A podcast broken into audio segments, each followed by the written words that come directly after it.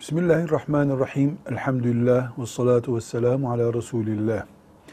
Rabbimiz Adem Aleyhisselam'ı yaratmadan önce Adem Aleyhisselam'ı da ondan gelecek nesli de sapıttırmaya çalışacak iblisi de yaratmıştı. Böylece Adem Aleyhisselam'la Adem'in düşmanı Adem'in çocuklarının düşmanı aynı ortamda aynı hesapla yaratıldılar.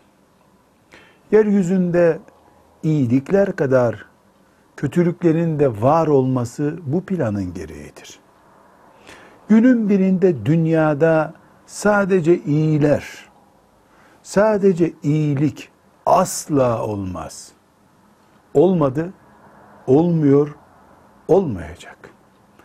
Kıyamete üç gün kala İsa aleyhisselamın eliyle düzelecek her şey ayrı bir konu. Ama normal dünya dönerken bunlar olmayacak. Kötülüğün varlığı da, iyiliğin varlığı da veya başka bir isimle batıl da, hak da Allah murad ettiği için böyledir. Celle Celaluhu.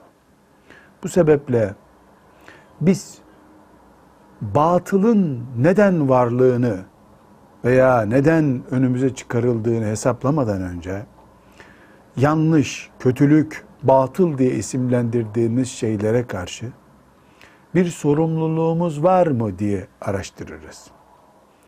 İşte nehyi anil münker yani kötülüğü engellemek, kötülüğü durdurmak, yanlışa karşı durmak, batıla itiraz etmek, zalimi durdurmak, zalimin elini çekmek diye tercüme edebileceğimiz nehy anil münker dinden bir görevdir. Müslümanlığımızla ilgilidir.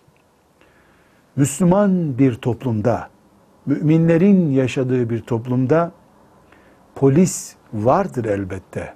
Ama polisten önce bütün müminler kötülüğe karşı fahri sivil polistirler. Ümmeti Muhammed, müminler kendi içlerinde kötülüğe karşı otokontrol yapabilen bir topluluktur. Nehy anil münker yani kötülüğe, Allah'ın yasak ettiğine, insanın hoş görmeyeceği şeye her müminin doğal tepkisi demektir. Bunu göstermek imanla ilgilidir. Gösterememek de iman zafiyetidir. Velhamdülillahi Rabbil Alemin.